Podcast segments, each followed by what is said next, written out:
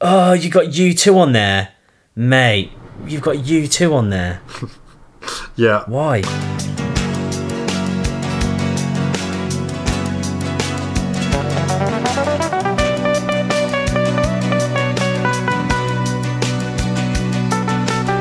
Hi. Do you like this podcast? If you've not heard it yet, then you won't know. But if you want to get in touch with us because you have already listened to it and you want to tell us what you want to hear on following upcoming uh, episodes, then go to at GUF Podcast on Instagram or Twitter or the Facebook page, facebook.com forward slash guys on film. And this month on the Facebook page, um, as soon as this episode goes up, uh, so if you're listening to this, it'll be already then if you are the first person to comment on our Robocop promotional video, then we'll make you the next you the viewer guest on the episode. Whether you like it or not. You just have to give up your personal details so that we can call you, um, or do it from a payphone uh, if you're so inclined, or your name is Edward Snowden. Um, and yeah, we'll get you on the episode and ask you about your favorite films and all that sort of jazz. Uh, so yeah, do the social things like slash share slash agree. Nice. Hi, I'm Ian. He's Ollie. Hello? We're both guys. We're chatting about film. It's the Guys on Film podcast. Your move, creep. That barely even sounded like anything. that, that was like Like, you, can we just. you eliminated most of the consonants from your move, creep. To Ah. be yep. Were you? Let's just move on. Was- just move on. was that the call, or was that your weirdness? Yeah, it's probably my impression. It's good. It was a great I impression. can't. I can do impressions of people that aren't famous, but I can. When it comes to celebrity impressions, I'm useless. What's your What's your impression of me? You're, you're too famous from the podcast, obviously. I set you up for Yeah. that. Uh, okay, what's on this week's show? Well, if you couldn't have guessed from my impression, we're going to be talking about Robot Cop. So this is whether we like it or not, or whether we'd actually thought about it or not. It's a logical extension of last week's Police Academy. We stayed with Yes. a law enforcement theme, and we're going to be diving into Paul Verhoeven's 1987 classic. I So think- you could say this is law enfivesment. Sure. So what's in Segi one? You tell me because it's your Seki one. You're the one who came up with it. You need to take ownership of your things. Ollie, I feel like this is a new catchphrase of yours owning your mistakes. is that something that's been used a lot in The Office recently? No, so everything's been going fine. I just mean, like, is it something that's used in common parlance? I don't mean, like, everything's going wrong. It's just, you know, own your mistakes is quite a buzzword sort of thing. No, Buzz phrase. this is just something I'm telling you. But uh, so what is Seki one, Ian?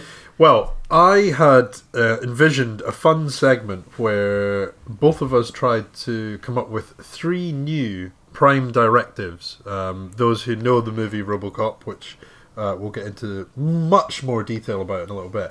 But Look, if you don't know the movie RoboCop, then you're gonna find out all about it. just later, so don't- come don't in worry right about it. up. You're gonna have real vivid imagery. I'd buy that for a dollar. Yeah. I'd You'll buy know it what for that uh, the means in- dim- you know. imagery for a dollar. So yeah, there are three prime directives that the robot cop is um, programmed with. Can you name them, Ollie? Let's name them in the next segment. No, I was going to ask you if you you were the one. Okay, so anyway, my idea for the segment is that basically we'd come up with our own prime directives for a robot cop, um, but that may not be what either of us are- have actually researched or planned. Yeah.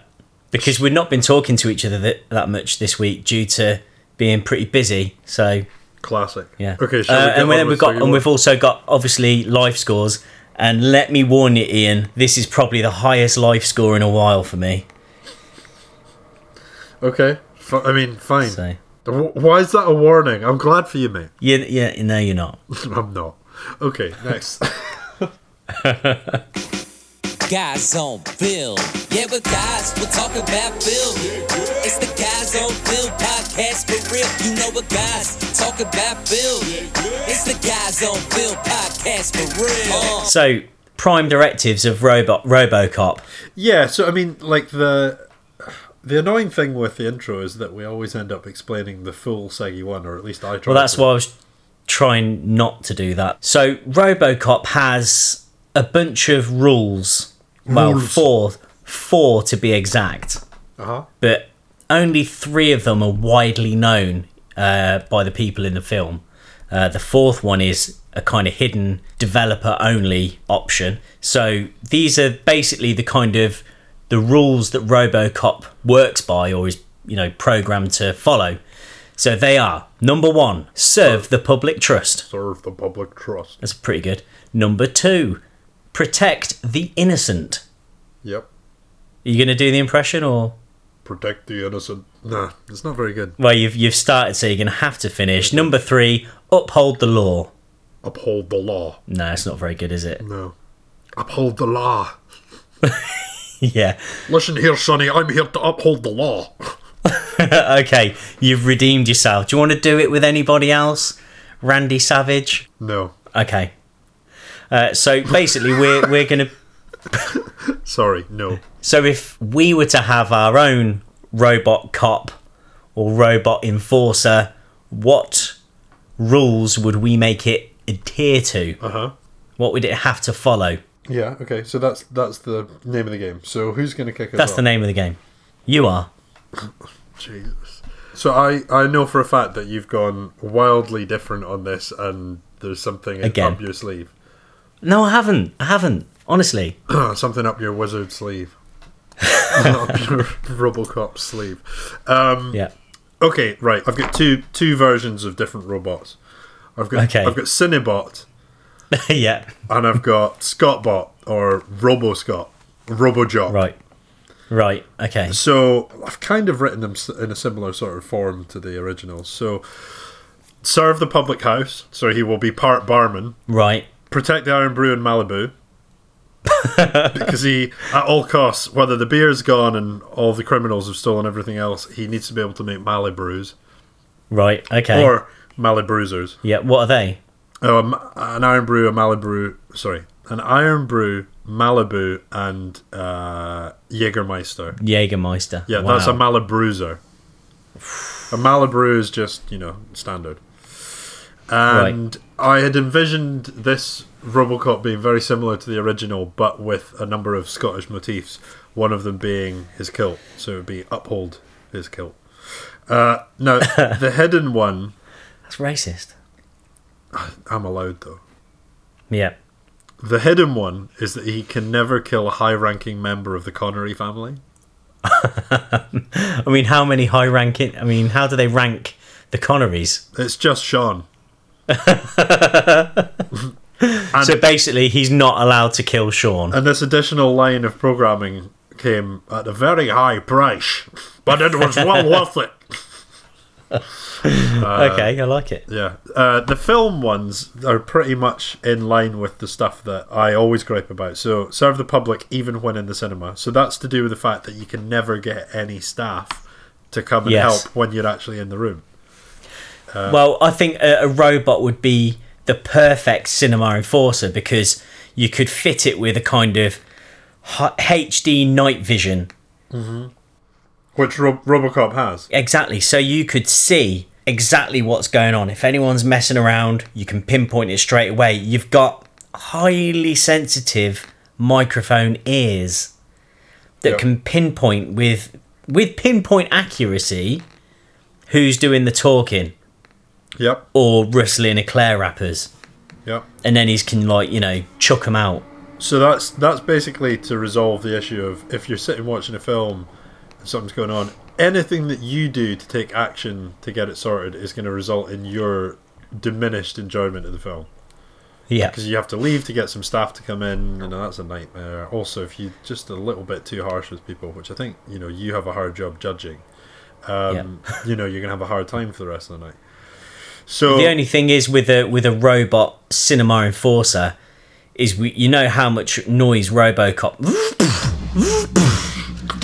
so he's going to be Yeah. going up to seat F twenty six all the way at the back, all the way to the other side. so ultimately, is probably going to unless it's jetpack RoboCop. which I think is a different kind of noisy and still annoying.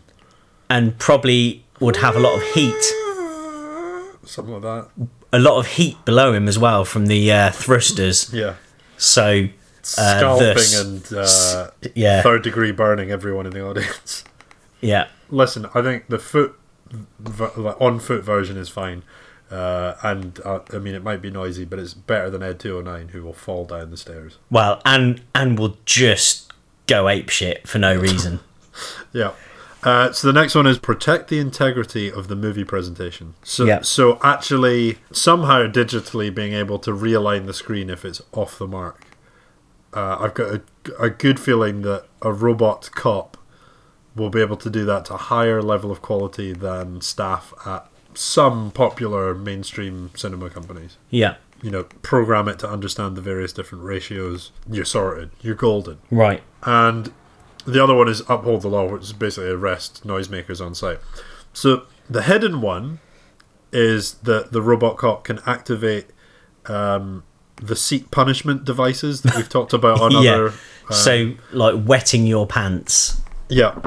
So whenever somebody's doing something, imagine a world where Yeah. everybody in the cinema has some buttons to take out their anguish on other cinema goers um, if they're annoying them Yeah, the robot cop can police that any way they wish, so they can stop any havoc between different cinemagoers, but also just punish the ones that need it without the without the noise of the steps all the way up to F twenty six. right. Okay. So that would be a remote Wi-Fi based um, control system. Sort of like a hive mind cinema. Yeah, although it would just be the mind of Alex Murphy, Right. cinema enthusiast Alex Murphy. So that's it. It's good. Uh, I would definitely want to see. No, I, I definitely want to see some kind of uh, I- just anything. So what are your prime directives? Um, well, they're a hodgepodge of things that I thought up. um, so basically, they're I guess they're just things that well, it's it's becoming a common theme of, of me not fully understanding this. Um, but I told you one earlier, so basically it kind of annoys me in films when a cop is shooting and he never reloads. So keep track of the bullets spent is one because you so don't who- the what the robot will has he he has to keep track of the amount of bullets that he's firing and make sure everybody can see him reload so that people don't just think oh he's got an infinite ammo cheat on and, and they go on forums and start blathering on about it It's partly true of RoboCop. well it, that's why i said that but i mean yeah, i mean does he have an unlimited supply of ammo running down his leg i mean he's got he's got no leg he could put loads of ammo all up his body Yeah, I don't know if that's cannon or not structurally sound. Yeah, and It's I mean, if certainly one not of them canon. went off inside you, or if you started getting shot, it's curtains. I mean, it's certainly not canon. It's, it's just a gun. But it might be curtains. It's not canon, but it could be curtains. Fair enough. Yeah. So, what what would you expect then? Okay. That this robot cop will fire off the rounds, and when he's complete, he'll say, "All right, camera three, get Yeah. get a close up of my reload." yeah, Yeah, I mean, it'll do a fancy reload. I don't know if you've seen the the Dark Tower trailer that just came out this in the last couple of weeks. I did, Uh, yeah, You so mean, he's like- yeah. he's doing all sorts of fancy reloads. He's throwing all all like you know six bullets up in the air and catching them in the barrel and flicking them in out of his fingers straight down the straight into the barrel and uh, into the chamber, should I say? Um, and he's absolutely smashing, making a big song and dance about how much he's practiced all this reloading, which I feel, you know, means that he's had a lot of time on his own.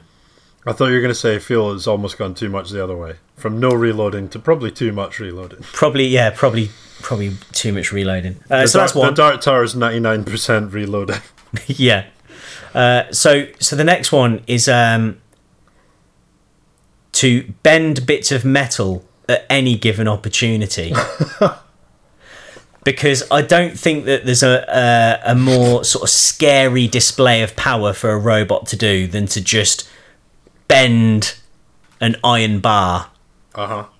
So to scare anybody, you sh- you should take any opportunity just to pick up a, a bit of iron and just bend it in front of someone.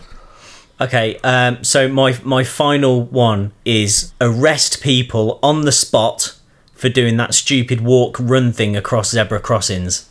Fucking hate that. Pisses me off. Run. Yeah, like when when you're in a car and you're coming up to a zebra crossing and someone's crossing it and they kind of like do a quick walk run across it. Don't. Just walk across it. It's you, you can. It's a zebra crossing. It's for you to that's a run. Yeah, fair enough. So my final hidden one is that the robot must listen to the Guys on Film podcast on repeat to get the numbers up. If you deploy that out to all of the robots that they're making, then that's potentially thousands of listens. Uh, yeah, so we've got robots listening to the podcast. Yeah, but they'll know everything. They'll be ha- and they'll be so entertained and enlightened. They'll have so many great facts. Like Robocop 2, when he becomes very pleasant. Yeah. Lois, that is an interesting podcast. Yeah. oh, Uh, yeah. you should hear what they say about Arnold Schwarzenegger and Steven Seagal. Thank you for your cooperation. Yeah. Uh, okay.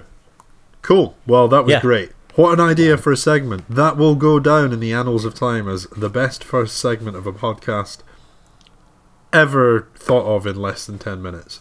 In the anals. I mean, that was a fairly obvious joke. I shouldn't have said it. Okay. I regret Right. it. Life scores. Yeah. Live score. How are you? Live score. I'm fine. Thank you. Live score. Out of 10. Live score. Pro- probably like a, a four. Okay. Uh, life scores. Ollie, Yeah. how's your life? You said it was exceedingly high. How does a nine sound? Fine. but with an N. Yeah. That's good. That for you, that was pretty good. it did take a while though. I was I was having a sip of water. That's my excuse. Okay, so why is it a nine? Uh, had a had a great weekend. So uh, it was Is it GR nine? It was GR nine out of ten. Yeah, so it was it was Mandy's birthday celebration weekend. Uh, so we went to And to Derbyshire. Oh. people who don't know, Mandy is your better half, correct? a girlfriend of the podcast. Yeah. So um, yeah, we went to Derbyshire uh, into to Buxton, in fact, which is where all the water comes from. And Adam, Uh, maybe it's also around. We went around the same sort of area where Dead Man's Shoes was filmed, which is is quite cool. Uh, saw some of that rural scenery when the grim bits are happening. Um, Went to Chatsworth House, which is where Pride and Prejudice is bit filmed. That was very nice. Uh, lots of GR9 scenery, so that was really nice. Uh, went suspended up trees. Went to Go Ape, which was nice and scary. Ate loads of Bakewell tarts oh mate, uh, which and that, that was in is- Bakewell. that is my favorite cup of tea uh, Yeah. supporting confection. Yeah, so we went and had uh, a pot of proper tea with loose tea leaves. So hold on, how what what sort of scale of property it, can you buy if it's going to fit in a pot? You had I a don't- cup of property. Yeah. Oh, I thought my jokes were bad. Okay. So we move on. had a cup of decent tea out of a pot. We had Bakewell tart in Bakewell. You know, we had it from the source. So you were outside of the pot when you had the decent tea, but you were in Bakewell. When you, My word. But it was delicious. yeah, they Um, were your words, and I'm twisting them. You're a twat. So uh, it was delicious, uh, but the self-loathing after having eaten far too much of it was uh, incredible. So in film-related terms, I watched Fast Five. That was fine. I mean, it was okay. It wasn't as good as I didn't enjoy it as much as the eighth one, but I Was still it three less good? uh, no, it was still fine. I, I really liked a lot of the action in it. There was one stunt near the start where they jump off this bridge and it's probably more ridiculous than the commando jumping out of an airplane. It's it's equally as as stupid. Um, Okay. That that you're supposed to believe that this could happen. Um, also watched The Void, which was uh, and I, I hate to kind of like badmouth like what is c- clearly like a, a project with a lot of passion behind it and for all the right reasons but I, I saw the trailer for this film like quite a while ago and I was quite excited about it. There's a lot of tentacles, a lot, a lot of Lovecraftian themes. It, it looked pretty good. It looked like Hellraiser, Event Horizon, that sort of thing. A bit Silent Hill, a bit John Carpenter, and it just wasn't. It it was. I think I said to you before. It was like an episode of Garth Marenghi's Dark Place if they'd taken out all of the humour, all of the jokes, and pretty much anything that was good about it. It had some really good practical effects, but uh, it it was pretty hard to watch. I've I found it Okay. I found it a difficult watch. Like last twenty minutes with all the like nice gory practical tentacle effects were were, were good, but just everything else was uh, devoid of anything I'd call quality. Devoid. So I'd say this is one to avoid. That's devoid. Yeah, devoid. By Ale Johnson. Yeah. Uh, right. So there's me. No, here, here's an indicator of what perhaps are clashing opinions later on in relation to Robocop and uh, specifically its uh, remake uh, might be because on the basis of you saying that you thought The Void was terrible, I've bought the DVD um, because I reckon I'll probably like it. I don't. I really don't think you will. Okay. Okay, great. Uh, very quickly on my life score, I would say I'm a nine, but there's a couple of reasons that I'm I'm not probably. So maybe you're beating me this week. um, beating beating me at life. Been having some fun times. Was at a friend's party for Leaving Do and stuff, and met a lot of people I hadn't seen in a long time. A couple of different things that are annoying me. Right, so God. he- here's a couple of Ian's gripes. Ian's gripes.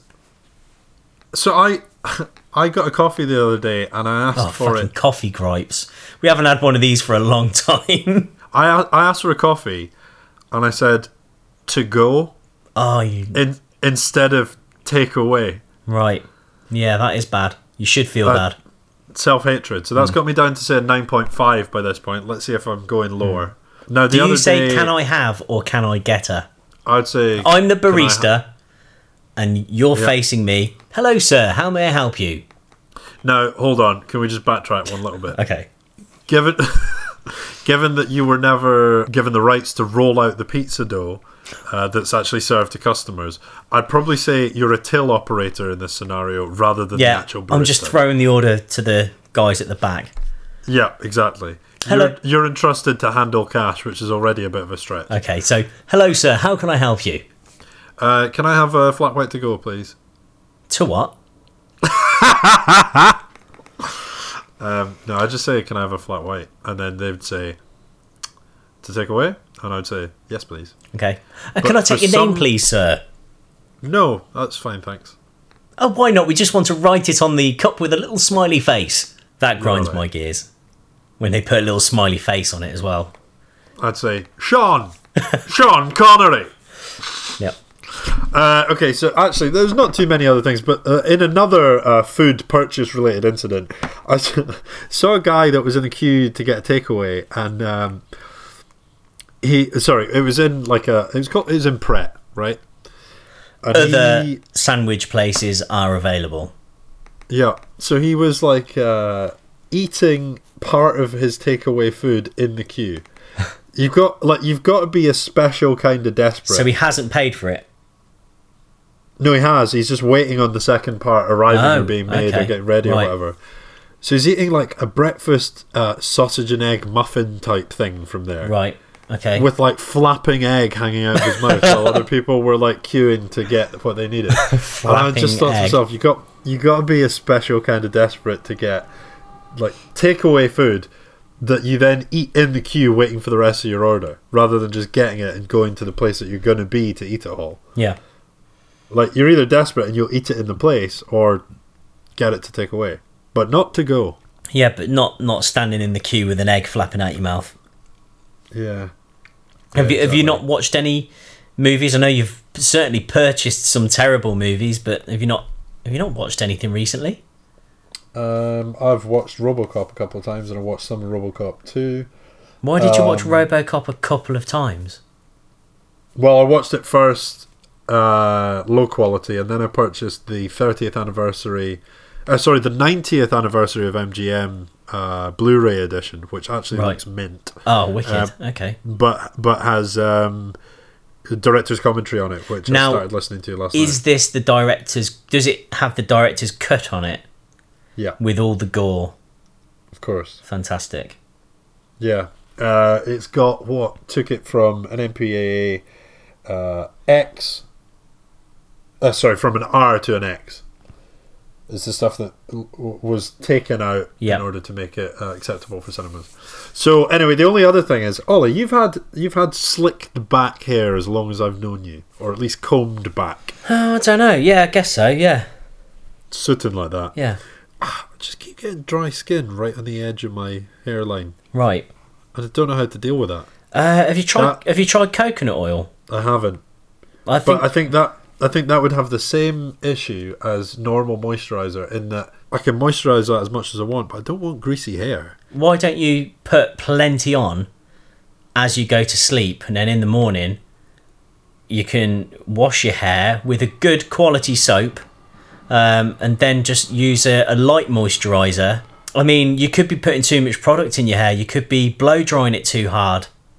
Okay. you know all these things put your blow dryer on a on a medium temperature not a hot temperature And this is all coming from the maestro, so thanks. those I mean, those I've are the been- tips i mean I'd, I'd like to know if, if they work um Okay, but that's I what i'd will say keep- so I'll keep you updated. I, I'm an 8.5 on account of having dry skin around the forehead and hairline area. yeah Um, I've not been liking that. I've been getting good quiffs recently, but I mean, all of that's sullied just by having you know dry skin.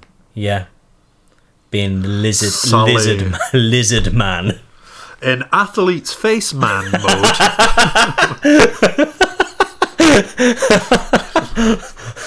um, yeah, so that's it. Eight point five. Philippe's face By the that's way, good. that that is an original of mine from a long time ago. Deep dive.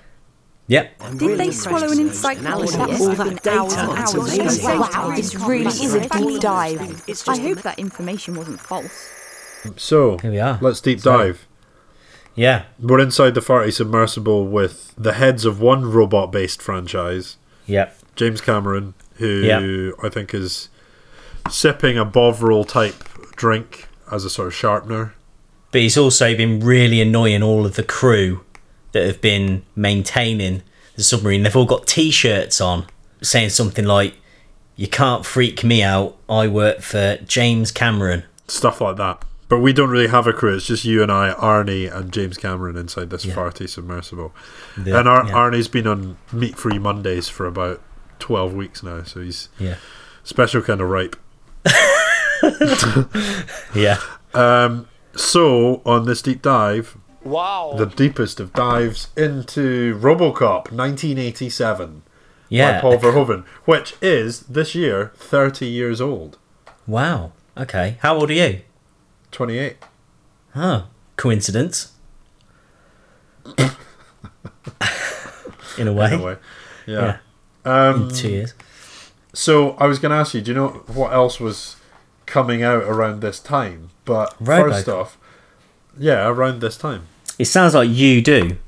I don't actually. So why don't you go on with the synopsis and I'll look it up. Okay. What- so What's RoboCop all about, Ollie?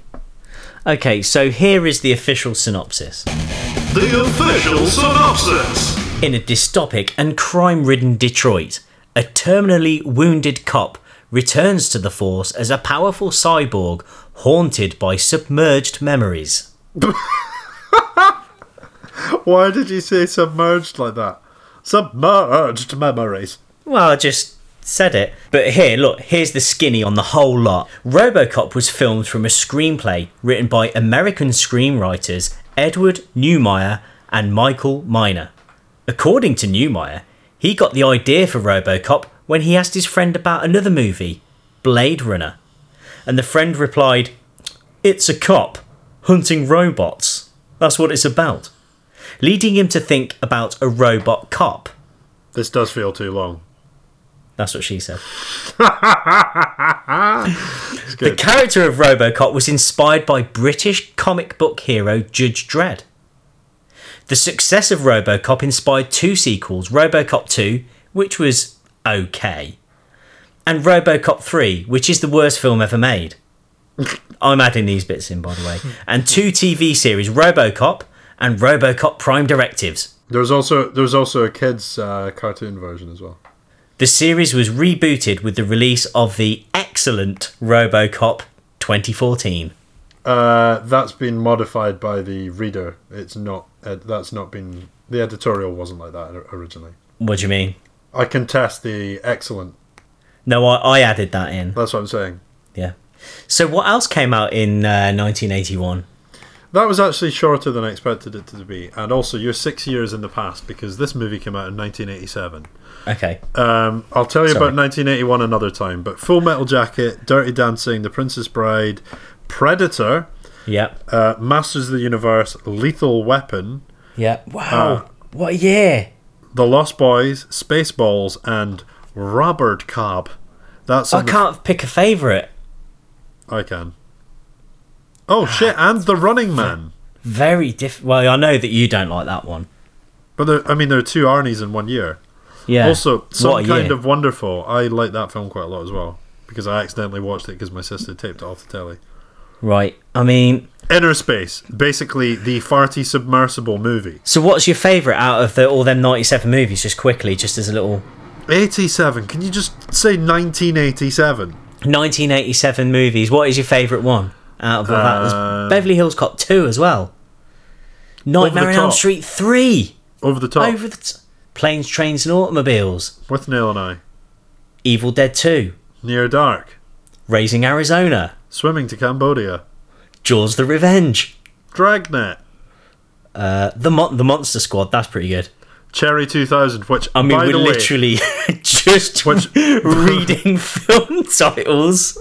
by the way, Cherry 2000 gives me a piece of housekeeping. Housekeeping. Uh, Okay. that during the dystopian episode, I I said that I was going to talk about it, but then I never did, and I had extensive notes. Okay, Um, but I mean, I didn't even care that I didn't talk about it. I just, I just skipped it. Yeah. and, you know, didn't care. But hey, check it out. It's quite funny. yeah. uh, please wow, ca- ju- 1987. That is a, that that is a year to be alive and Al- to be able also- to go to the cinema.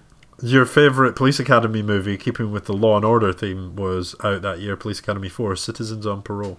Just Patrol. incredible. Just Citizen- incredible. Citizen- citizens on Parole. Yep. Patrol is what I meant. Right. Okay. So let's move on. Um, Yeah. So basically, we have summarized it, right? But um, a cop gets transferred in. He dies. OCP Omni Consumer Products, who basically The big bad. they don't they don't make anything for consumers. Right. So they're like a bad Tesla. Yeah, but they're called Omni Consumer Products. yep. Okay. um, they just only do like military hardware and stuff. Right. Um, so yeah. their plan is to turn uh, old Detroit into Delta City. Right. Yeah. Um, and step one in that uh, plan to get to that sort of utopia. Step one. is to clean up Detroit streets of crime. Because But it's gone funny mad. how it's funny how trying to turn something into a utopia often means, you know, creating a dystopia. But I think that's the you know, closest to the definition of utopia uh, of dystopia that you've actually ever been. Yeah. Hey, you can't you can't create an omelette breaking a few eggs, and if you get some shell in it, then What's the bees to be? yeah. Uh, okay, so So carry on. the first part of that plan is to clean up the streets. So Bob Morton, who's the kind of nicer executive, uh, Yeah. although it's a little bit mixed up, feels like they wanted him to be bad and then. So in some scenes he seems nasty, and other ones he kind of seems nice. But he pounces on an opportunity to make Well, he his just his just to stop you Robocop- there, so I don't have to do any housekeeping. So he originally was written as Bad, bad. But then when the actor came in and and rehearsed and did his lines and everything, they actually felt the vibes that they could make him like sort of, I guess not nice but charismatic. Yeah, but my yeah, the point is like it was l- the scenes he'd already shot were left in. Yeah, yeah, yeah. So Bob Morton pounces on the opportunity to kick off his RoboCop project because Dick Jones, uh, the Yeah. company number two, has his Ed Two Hundred Nine project on show and it fucks up and fails. Uh, so they In spectacular fashion. indeed, uh, Yeah. where he shoots up an executive um, meeting for room. ages. Yeah, and uh, so basically, uh, Bob Martin uses uh, Murphy's body to make a cyborg robot cop, and yeah, that's pretty much it. So it's programmed with three different directives, and one of them's revealed later to be that he can't attack the evil corporation's highest uh, ranking members. Sean Connery. He cannot attack Sean Connery. No. Uh, so that's kind of it. Okay. Th- I mean, there's there's a bit, obviously, a bit more to that. I mean, you know, you've you've kind of touched on part of the story. So obviously, uh, Murphy, who is the cop that gets transferred, he gets killed and turned into a robot. Now, I mean, he's not mad into being a robot. I mean, he, I guess he kind of doesn't. he doesn't. He doesn't particularly know to start off with, but then little bits of his humanity and his memories of his past start coming back to him Right. which is which is a bit of a theme throughout I guess most of them. um, you mean most of the movies, all three of them. Yeah. So that's that's an interesting point to me. So like in the in the first one, there's a little bit of a theme touched on, which is like there's a callousness with human life throughout all of it, right? Because it's quite a dark film at times in the way that people Yeah. are like shot and killed and whatnot. It's There's very also- violent. it's very violent, but OCP when they turn him into this cop, like his soul or like the idea of his mind is just expendable. Like Yeah. they they don't care that he is actually a person underneath it all. Yeah. uh, But kind of feels a little bit like in this film they touch upon it and that's fine yeah. because there are other themes at play where they can sort of develop those and they don't have to develop this because I don't know if they really knew where to take any of that and that becomes more obvious in RoboCop 2 and 3 where the continual sort of haunting ideas of what his family were and all that sort of stuff they just Yeah. have no idea what to do with any of that yeah. uh, but I think that's okay in RoboCop but I think 1. there was enough of it in the first one to kind of get the the vibes to last, that to last his- three films. There's Well, I, th- I think there was enough in, in the first RoboCop of of the flashbacks that he was getting of his family that you know there was still a bit of Murphy the human, his mind still inside that robotic cop. yeah, I think the other thing uh, about the Murphy moments, as we're now calling them, Yeah. whenever there's a Murphy moment, Yeah. there's there's Murphy's theme plays, yeah. which become more and more attuned to if you watch the film a couple of times. Because Can you can you hum it at all, or not really, no, but Ah, like it's, it's, not just a hummable one? unhummable Murphy's theme. Yeah, It's, a it's Murphy more of a moment. smell. Murphy's smell. The air is thick with Murphy's audible smell. uh, yeah, just to shoot through what I think the themes of the film are really quick. Okay. I've talked about like the idea of a cyborg and uh, artificial intelligence, and this idea of like whether he is or isn't human. What does what makes a human? It's Yeah. kind of it's kind of the opposite of Blade Runner because you mentioned that before. But um, in Blade Runner, they are all synthetic, but they've been Yeah. implanted with human uh, memories and ideas and emotions. With this, he's a human who's had a lot of them removed, but like where the threshold lies is kind of still the same question: like, wh- i- is he or isn't he a human, or should he be treated like one? Um, Yeah. Because he does literally have like OCP 001 yeah. on the side of his helmet, Yeah. um, uh, so he's like property of the company. yeah. So that's one thing, but I think the overriding main theme is uh, corrupt governance and capitalist culture. yeah. which is basically the company doing whatever they want to get to their goal and actually moving a city from being run in the usual ways where people can vote and give their opinion to basically being capitalist and run by a company. Right. Ah, sounds sounds like um, sounds a lot like Privatization of the NHS. yeah. Hey, I think. uh Um, Let's not get let's not go there. Yeah, okay. Richard Branson is kind of essentially the old man in this scenario, or the Dick Jones in this scenario. Yeah. Can I just, while we're on themes, I just want to jump away from them just to talk about the names of all the people in Verhoeven's movies. Okay. Like Dick Jones. Yeah. What a name. It's good. Yeah. Just all the- Richard all Richard the names are Jones. good. Leon C. Nash, Emil Antonovsky, but Clarence J. Bodiger. Yeah. Bodiker. Yeah. Like these are good names for characters. They're strong names. Yeah. Bob Martin. So just while we're while we're on Just, just one other thing, because uh, sorry, Yeah. Dick Dick Jones, played by Ronnie Cox. yeah, Rooney is also- Rooney Cox. Ronnie Cox. Yeah. You can you can hear what you want, Ollie, but okay. I'm not going near that. Um, Ronnie Cox No, I also wouldn't. plays Cohagen in uh, Total Yeah. Recall, Yeah. which is also a good name. Yeah. Okay, sorry, I cut you off. So, I mean, I know you probably didn't want to get into RoboCop 2014 probably until a bit later, but I think while we're sort of talking about themes and at least we're talking about the humanity of RoboCop versus the operating system of RoboCop.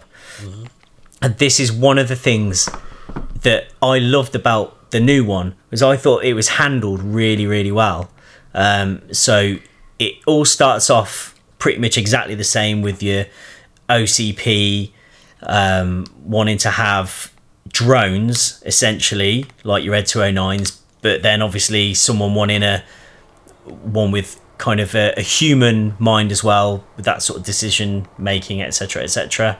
But whereas in RoboCop, he starts off mainly robot, very kind of. So he goes from being Alex Murphy, the the police officer, you know, fully functioning human being with emotions and a family and banter, to being basically an operating system, right? Uh-huh. and then slowly his memories creep back in, making him a little bit more human. Mm-hmm. But I think the way that they do it in RoboCop 2014, I think is a bit more horrifying because he essentially has the same thing happen to him. He gets killed, and then he has Not- this. it's, hor- not, the- it's not the same thing though, is it? But go but on. listen, let me let me finish. So I'll, he I'll has let this. you finish.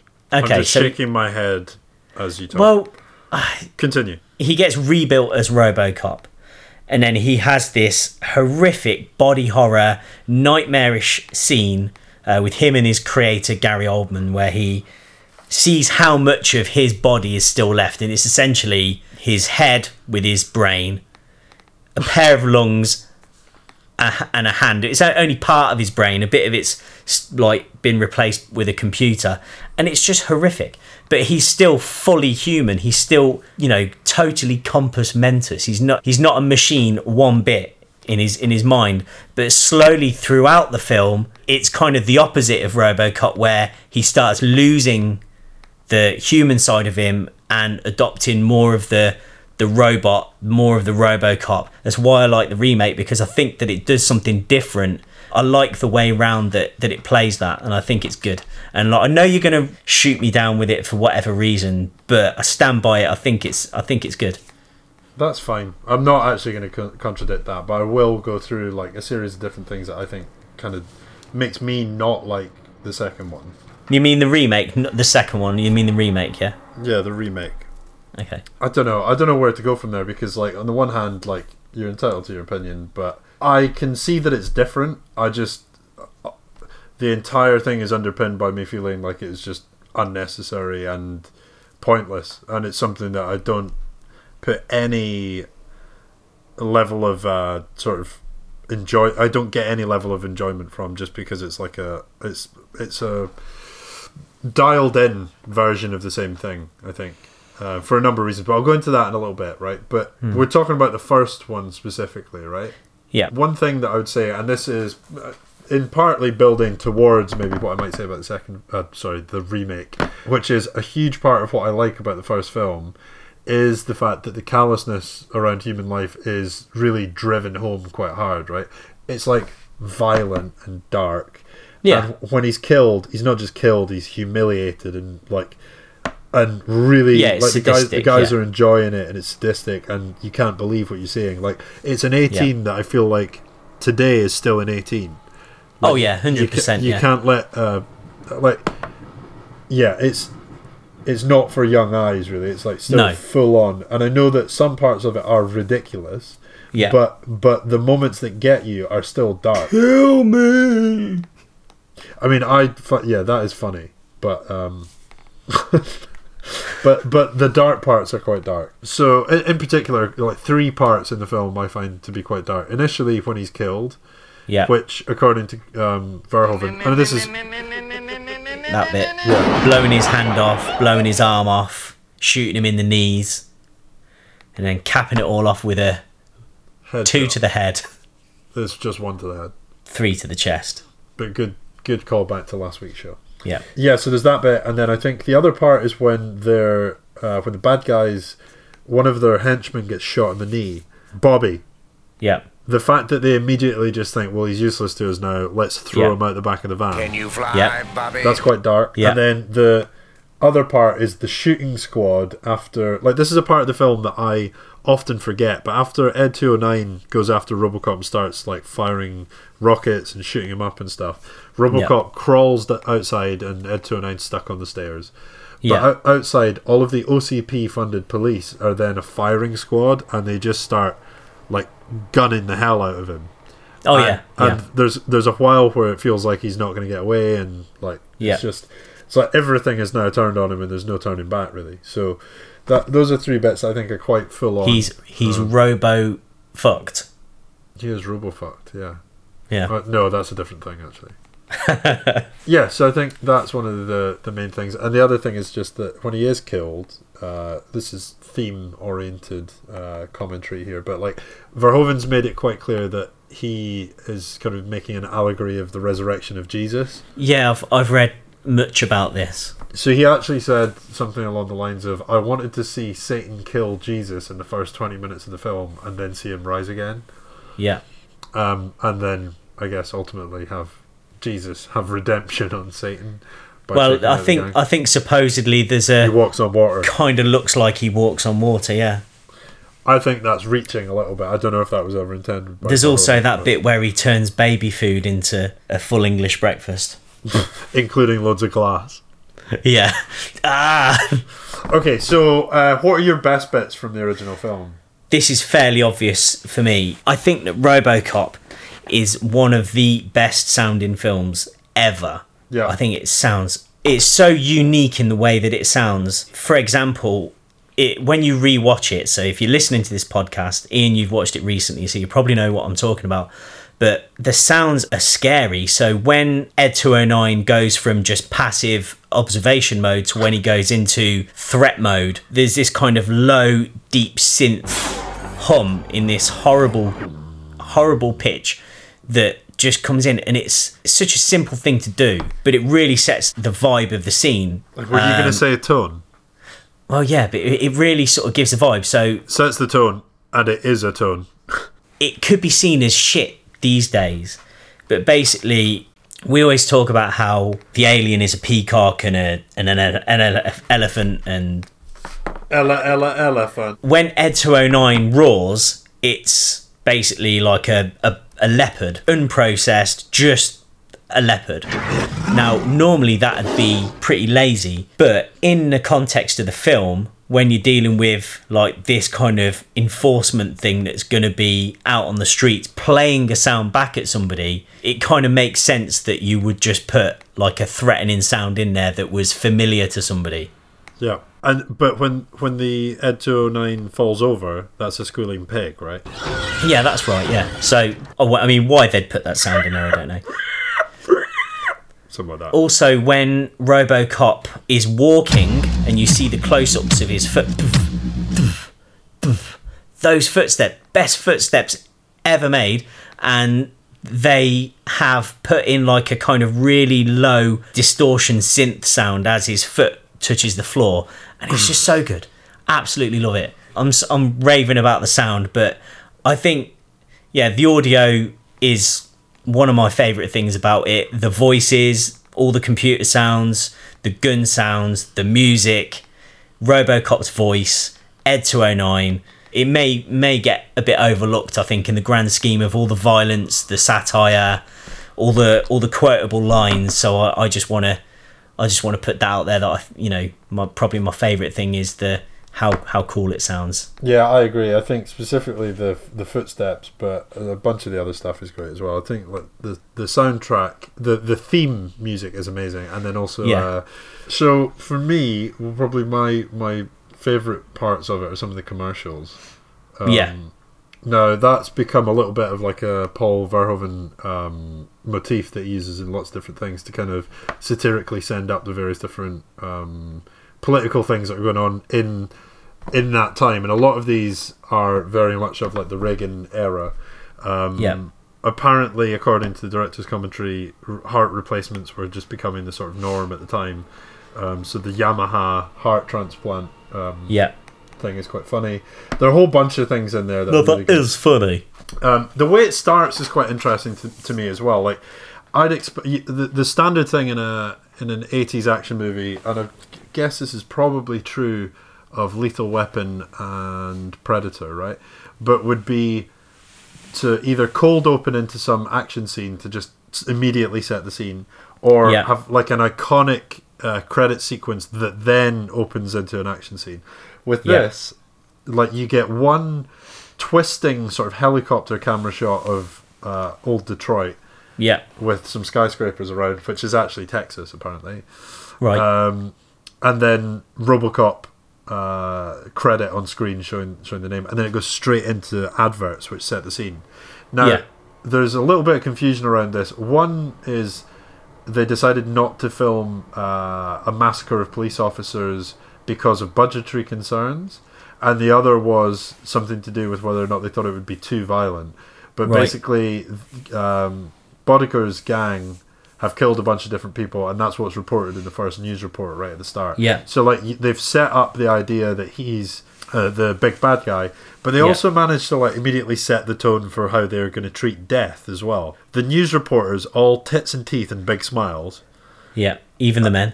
even the guy, are just smiling at one another about like I don't know, just everything where there's like death and like humanity falling to shit. So yeah, basically uh, they turn to one another and like the guy says uh, after one of the police officers is like kept on in a hospital in the news segment and he's fighting for his life. So it's explained that he's fighting for his life and he just sort of like clicks his fingers and like smiles with big teeth saying, "Good luck, Frank." it's just like so insincere um, Yeah. that you know that they don't care whether this guy survives or not. No. So yeah, those and the actual adverts for like Nukem, for example, like get them Yeah. before they get you, Yeah. um, which is Again, kind it's it's a little bit relevant now, isn't it? of yeah, In a way, yeah, correct. there's just a- scarily so. like I've, I tend to find with like satirical like quickfire stuff like that you kind of miss the details sometimes when you're more concentrating on like the main meat of the movie but when Yeah. you rewatch them some of the content in them is just mental like there's a star wars program which actually 15 or 20 years later george bush tried to bring back which was Yeah. going to be like the race to space like killing machines and one of these has killed two ex-presidents but it's just glossed over by the news reporters as like they're, they're not even mentioned by name they're just like two ex-presidents died today when da da da and then they just move on like nothing important has happened there but anyway the satirical stuff is great Yeah, What it's else have I delightful. got? oh yeah by the way i have a my dad being a lad memory about robocop Okay. so there's a lot made of um, peter weller's movement in, in the suit Yes, He- he very wanted- very hard to move in. he wanted to be serpentine and Yeah. smooth, but then when he Yeah. actually got the suit, it was gonna not work out that way for him because He he's was very... anything but. exactly. Um, Yeah, So he has these um, sort of. I- I find the movements to be like really fun to watch. That I can Yeah. maybe find a video of him just pulling this insane move where he like yeah, has they're his, like really big sweeping motions, aren't they? He has this when out- he's shooting. his elbow come right sharply up in the air as he's looking in the opposite direction for no reason really. Yeah. And I, I think in a later film, like the fact that his hand is like balletically up behind him as he fires has something to do with like his targeting system being in that hand. But I'd Right. basically say that's non canon. Yeah, Um, but anyway, there's a bit where like he so the bust on the uh, drug warehouse. It's Yeah. probably one of my favorite scenes from the film where he just shoots up all of the uh, drug bad guys. Yeah, drug guys. Yeah. Now, I think what happened here was my dad recorded RoboCop off the TV, and he watched it on the night when it was on, and kind of reviewed whether or not I was allowed to see it. Yeah. And I think my mum was a bit worried, but she'd been out at the bingo the night before, and she hadn't yeah. seen. She'd it. been on. She'd been on the bingo. Yeah. she'd been on the bingos. Um, right. So we were all sitting together in this room, and my dad basically was trying to show me all the good bits. and my mum was like, nah. And um, obviously at the time I was probably about five or six, right? But my dad's just like wanting to show me like the shooting scenes with no context. Because all, all, all the context is like uh, just drug related or like bitches leave and all this sort of stuff. Yeah. So he's fast forward, forwarding through all that stuff. But we get to like the. Um, the warehouse scene and he breaks down the door and then iconically walks through the light to enter the room. Yeah. And just some of the moves he pulls as he moves around. Like my dad is just pissing himself laughing at the whole thing. yeah. But yeah, like the shot but you're where he- getting a raging semi. I'm getting a raging Sammy probably for the first time as a five year old. Five. What? Five? Yeah. Well, you you were five when you were first RoboCop. introduced. Oh Jesus. No, but Explains I a mean, lot. I mean, I didn't really understand what was going on much. Maybe I was seven or eight or something, but I was very young. Yeah. But my too best young. my best bit was when there's a guy on one of the galleys up above and Robocop like without looking moves the gun underneath one arm and then just shoots the guy from underneath that arm. Yeah. It's just like incredible scenes. yeah. Yeah. It's my best bit. Yeah. That is probably one of my best bit as well. So that's part memory, part best bit of the movie. Got any trivia? I've, I've got some. I've got some shite. If you want to end it on some shite, so um, no, we know. well, what the- actually, just before you head towards shite, here's a little bit more bulk. can I just give you one bit of shite? Just a Okay. little nugget. Okay, a nugget of shit. A little bit of number two. Do you know what the body count is in RoboCop? Thirty. Correct. Yeah, I hadn't actually written that down, but I seem to remember seeing it You- sometime this week when I was looking at it. So you how, can ma- carry how on many with Mm-hmm. times that. was it submitted to the MPAA, the Motion Picture Association of America? Like five or something. Twelve. Twelve. Yeah, desperately trying Wow. to get it down from X rating to R. So anyway, that was a fact. My reasons for disliking RoboCop 2014. Here we go. It's the big opinion. Can we can we do a jingle for that as well? Can you just? Oh, I'll, I'll just say it. The big opinion. And instead of metal guitar, can you put drums on that? Great. Thanks. I mean, in post. And also, that's Terminator. Oh well, here's the thing. The first theatrical. Listen. Yeah, I know. I know the first theatrical trailer because it was an Orion production, had the Terminator music on it. Yes, which confused idiot audiences all Thinking over It was a America. sequel of Terminator. Yeah. Okay. Terminator. Uh, sorry, RoboCop 2014. Like, It's easy. It's an easy mistake to make. Why RoboCop 2014 is garbage by Ian Smith, Primary Ah, Seven. Fuck's sake. Go I- on. number one. I've completely forgotten it. I don't care. I've Num- completely forgotten whatever you've said as well. Number two, I find in general the satire in it is spiritless and without any level of creativity. Like if you put out, uh, say for example, the first unit. Um, you just don't like Samuel L. Jackson, that's what it is. I don't mind Samuel L. Jackson. I just thought all of it was written and delivered in a very boring way. That's all. Like I think if you gave. If the first unit people were doing all the action scenes and stuff, and you had to basically say, "Look, we're going to need some satirical TV show bits that are going to like be used for RoboCop," I think Yeah. that's what we get in this film is something that's gone out to tender and like a bunch of other people have done it and like Yeah, no, I- I- I do agree cookie-cutter with that. crap. Where's the fun and creativity? I don't think everything in the you film said it, works. you said it was excellent. Um, so anyway, here's the other thing, You know, even Rust in Peace has Dawn Patrol on it. which is great. It's not. Anyway, carry on. Uh, there's no Jesus metaphor because he doesn't die. Doesn't matter. The other thing is the death is like way too easy. Yeah, the death isn't very good. So it was basically a 12A. here's right. I think it was PG, wasn't There's a 12A. it? Okay. P, like, PG, my ass. PG thirteen violence is shit, and like twelve A violence is shit. So the whole reason Fucking, you're well edgy, you are. what the, look, Ollie, Tell you what, What- mate. what's the don't per- give me none of that 12A violence. it, mate, it is rubbish. It doesn't. It doesn't really matter. It just. No, it do- it's no, a it different does. film. No, it's just it- a different film. Yeah, You've still so got why- why RoboCop. not- Why don't you call it um, Cyber Enforcer then, rather than? well, do you know what they called it in India? India? Do you know what they called it in India? No, I don't. But please tell. Electronic Detective. Okay, it's good. It's there. But point being, Lighten the mood up a bit. Paul Verhoeven and the writers of RoboCop, right? Yeah.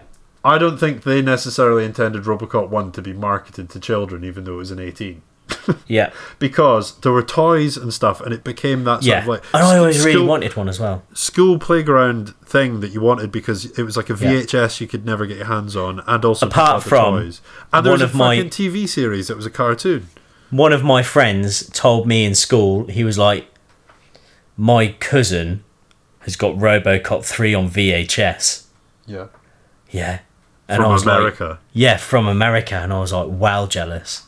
And uh, Yeah. and he was like, yeah, and he's like got a jetpack and everything, like just to prove it. I mean, you could have found that out by looking at any picture.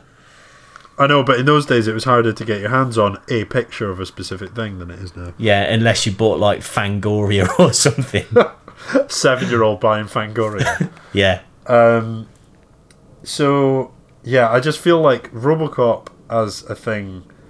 n- I'd say like a huge proportion of what's loved about it is the violence and the darkness and Yeah. the dark satire, right? but And why this- can't you this take movie it doesn't have as that. a different thing? I mean, I'd I'd agree. I'd agree with that. Like, right? Okay, well here's to- here's the thing, right? Here's the point. In order to achieve the PG-13 12A death, um, they basically blow him up, and you see no real direct result of that violent thing happening to the man. yeah, in the first one, you see him humiliated, beaten down, like to, to a point where the darkness is just really, Yeah, really but full on. Right? what I listen, would s- listen. The entire okay. You've, I've had my like, time. You can you can have yours. It's fine. the the payoff at the end where he takes out the gang is what I'm hanging around for yeah, because I want to see this guy get back at them. And the fact that he does move from robot back to being more human and more Murphy is Yeah. part of that journey to the payoff because you know it's Murphy that's getting his own back. yep. Now, I feel that all of that's handled in a super confused way in Robocop 2014. Again, another point. I still don't remember it. Also, another point. Who's the bad guy? No one cares Michael Keaton. another point. I thought the law, right, Yeah. is a good song, but like the film ends on like a sort of pretty damp note, right? So damp patch. damp note. Yeah. I'll end on your damp patch in a minute, Uh, can Well- we just move on? whatever that means. Yeah, don't know what. So it means. I don't know. I, for all these reasons, basically, I don't care about it. Well, that's that's fine, but I don't think it's. I don't think it's the terrible film that. No, you know, I'm not saying it's terrible. I'm just saying it's completely and utterly pointless. To s- to say it's excellent is Yes, but I was obviously, you I on was my obviously shitlist. just listen. I was obviously just trying to wind you up. I don't think it's excellent. I think it's like a six and a half, seven out of ten, something like that. But Fine. I think it's about a three and a half out of ten because I think in order to score a film, you have to think about the anticipation for it and then everything afterwards as well. And I think it's impossible to ignore the fact that it's carrying the Robocop badge. And for that reason, I'm out. okay, well, look, I think we've we've kind of argued about this for long enough. I wouldn't buy that for a dollar. I mean, Ollie, it's just fucking garbage. Can I just hit you with some trivia, just to just because I think people are probably a bit Annoyed with you for being an idiot. Yeah. Uh, well, okay, go probably on. just all the arguing that we're doing in this episode. You know, Let's do- yeah. just hit, hit me with some of the cookie cutter trivia you found on IMDb. Well, it is, and that's what people come to expect, you know. Yeah. Okay. Um, Right, so we've we've said that the the suit was was hardcore. So the RoboCop suit was so hot and heavy that Peter Weller was losing 3 pounds a day from water loss. Eventually, an air conditioner was installed in the suit. I'd be happy to yeah, I mean that sounds like a good diet. And also, you look pretty badass in the process. Yeah. Uh, the other thing about that is that supposedly going downstairs and getting in and out of cars was too tricky. So he Yes. di- he, didn't wear the bottom half when he was doing this thing. now, there's He's a, he's a there's top half RoboCop. Yeah, but the the funny thing is, online people seem to think that means he's only wearing underwear. I Yeah. don't understand why nobody thought of the potential that he could just be wearing jeans. Everyone- everyone's like, Well, when you said it to me, I kind of assumed that he was in his grunts as well. everyone's mind just goes to like a guy with a metal upper body and then just like why front. Yeah. But anyway, Um, if anybody is an artist that can realise that vision, please do it and post it on our wall. That would be fantastic. There's got to be an artist listening to this.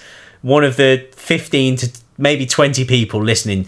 Ollie, you miss you underestimate our listener base quite drastically every week, and it's getting lower by your estimations as well. We're actually going up. I've seen the stats. Okay. Now this is this is a great one. I I love this fact. And uh, in Sacramento, California, a robbery suspect fled into a darkened movie theater to escape pursuing police. He became so engrossed in the movie playing on the screen, RoboCop, that he failed to notice that police had evacuated all of the patrons from the theater. When the lights flipped on, the stunned man was taken into custody. That's got to be bullshit, but I like it. Yeah, it's bullshit. I think I thought It is- exactly the same when I when I. It's got to be. It's got to be bullshit.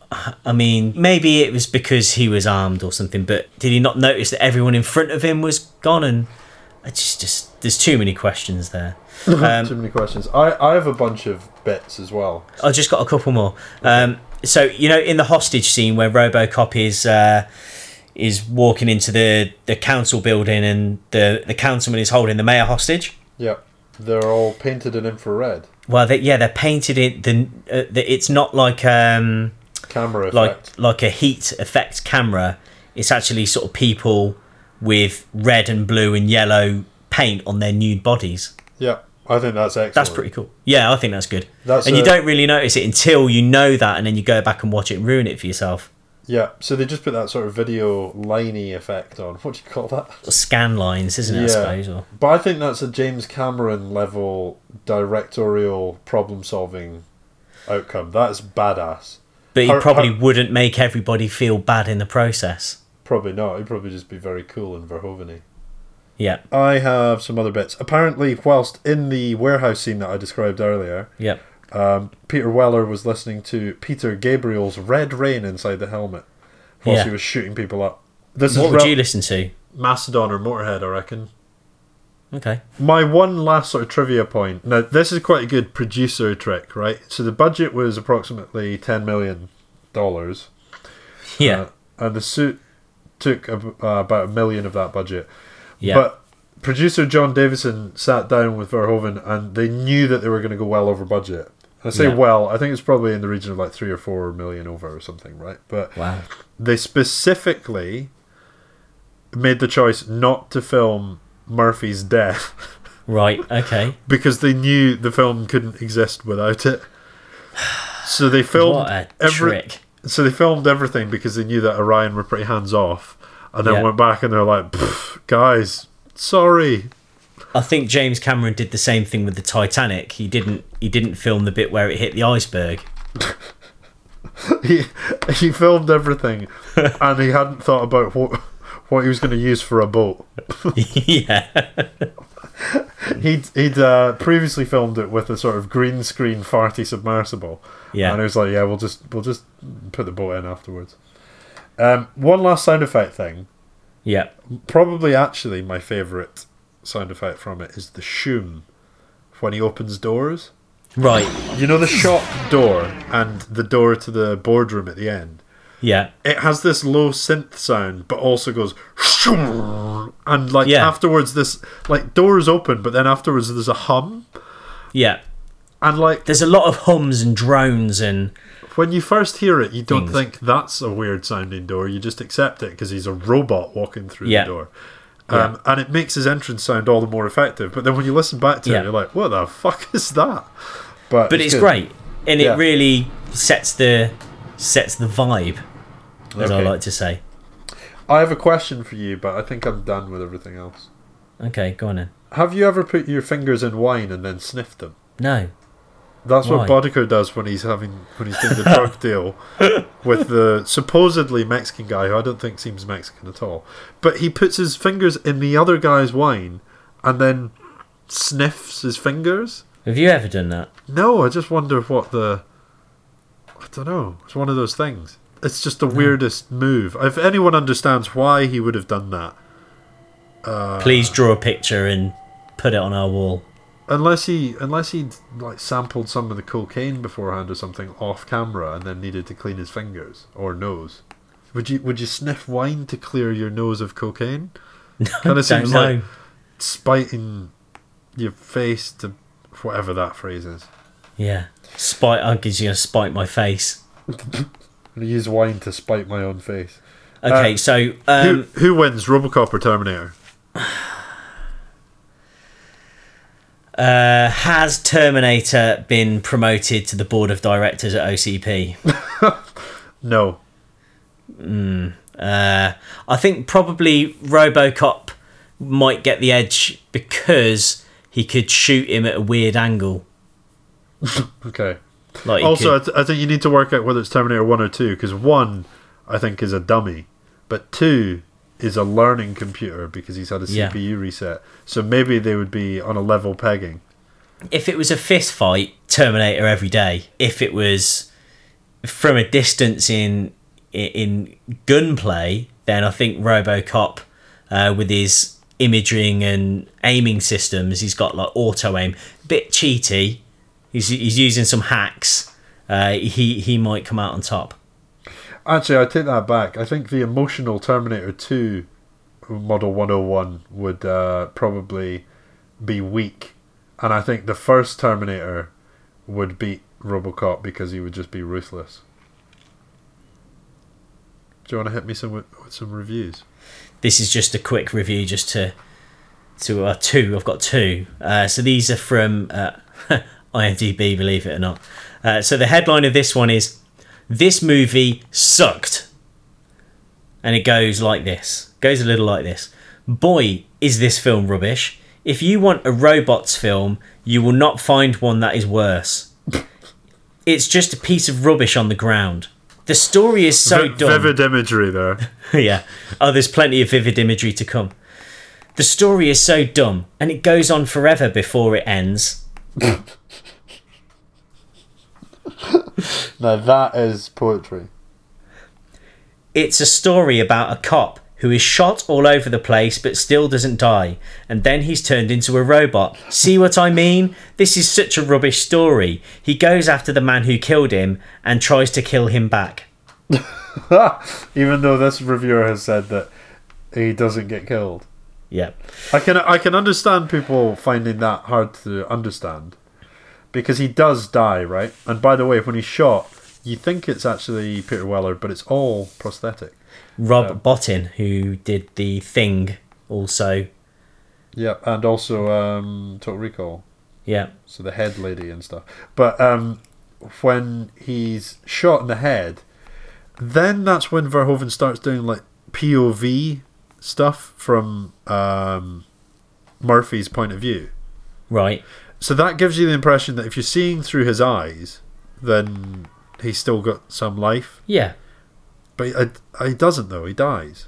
I don't know. It's confusing. It's confusing. Uh, so just to carry on, this will make you feel so miserable, like coming home to find your house burgled. Great analogy. I mean, it's sure okay. All the actors look weird and they are too old. the cops in the movie look like salesmen. The special effects are rubbish, which means that when they happen in the movie, it makes you point and laugh at how rubbish they are. If they had made more effort to make them look better, the film would have been better. That's the Okay. review. A one out of ten. It's pretty good. It's, pretty It's a good review. So here's one more review. Um, I, and I have this a is- review as well, actually. Right, let me just uh, let me just My- get through this. Yeah, you go for it. Headline of this one totally unrealistic. This is what I call unrealistic film, and I hate unrealistic films. Behaviour of people is unrealistic. It's not bad because of the story, which I like, and I think is possible. If you're a kid, then this film is probably good because you don't notice lack of realism yet filmmakers think because science fiction is not real, then they can make also all other stuff in film non-realistic. This is problem with bad science fiction films. Good science fiction films are realistic like Alien and James Cameron films. Realism in Alien is for example this. When man It's true. When man with beard goes with flame gun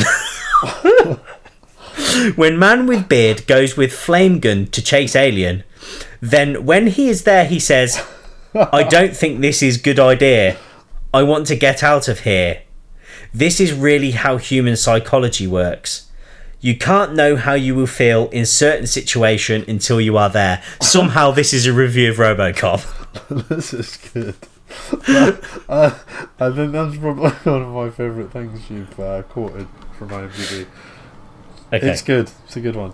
is there My one is on. Um, I saw a link which said Robocop 1, 2, 3, and 4.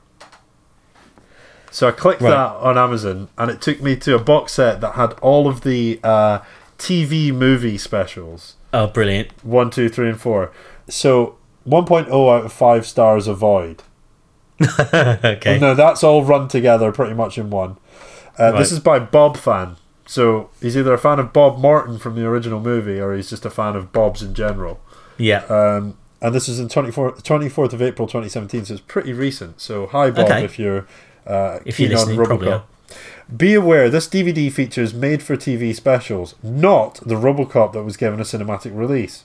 right Awf- awful. You kind of ruined the f- the end of that by speaking over the only part of the uh, the only the, the, the only part that was non-factual and opinion was the word awful, which I said under your breath.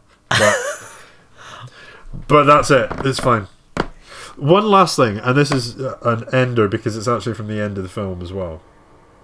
When Dick Jones falls to his death, yeah that reminds so that is in hot competition with the falling into lava scene from Alien Three okay and the hands Hans, uh, Gruber from Die Hard uh, de- Yeah. death scene for bad optical effects from late eighties nineties.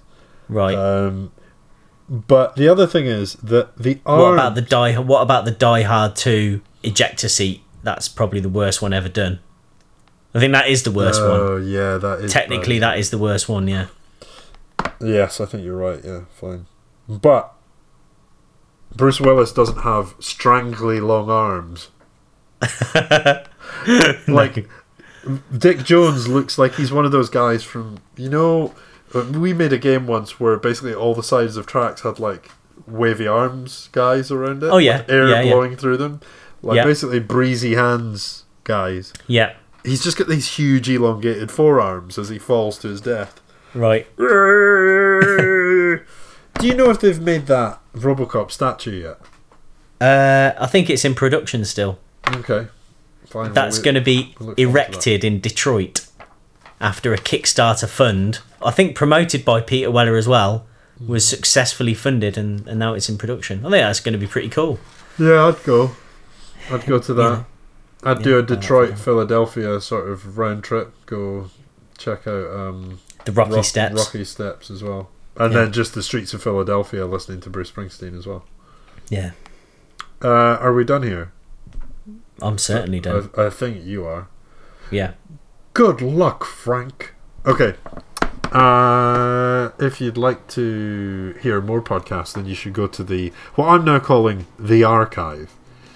Um, is that what you call a place where you put all the different films in a cinema all the reels of film and archive. I guess so. Yeah. So go back to the Guys on Film archive. Uh, you can get all of the previous episodes, which is more than 30 now. I kind Oh. of- I kind of lost track. Um, and check those out and subscribe uh, and tell your friends all about it. You can tell your friends all about it on facebook.com forward slash guys on film. Or to their by face. Sharing all of the d- nice things that we put on there. Um, yeah, or to their face. Or actually, not friends as well. Just go up to people you don't know and say, listen to the Guys on Film podcast. Like if you're in a toilet cubicle doing a one or a two or maybe a three, then just whisper underneath the gap to the person next to you. Say, hey, you know, you could be doing what you're doing, and you could be listening to some first-class film banter. First class. Uh, You said it, I didn't. Yeah. I mean, I am trying to upsell. But your, your banter is always second class, which does bring us down. If you'd like to follow us on Instagram or Twitter, it's at GF Podcast. And if you want to check out our website, which we will be adding more content to uh, Very it's soon. guysonfilm.co.uk forward slash contact if you want to give us a shout, but then just check out the rest of the website. Yeah. And like we said at the top of the show, the first person, if you've got this far and you haven't done it yet, what the hell are you doing? But comment uh, on our Robocop promotion video, If he, if you do one. and uh, no, I will do one. And um, yeah, basically, you'll be on as the you, the viewer, of the next episode. Yeah. I didn't do one for the last one because there wasn't any good banter. Really. There was. There's loads. There's loads of. There's loads. There was, there was loads. That's it then. We're done. Bye. Bye. You have five seconds to comply.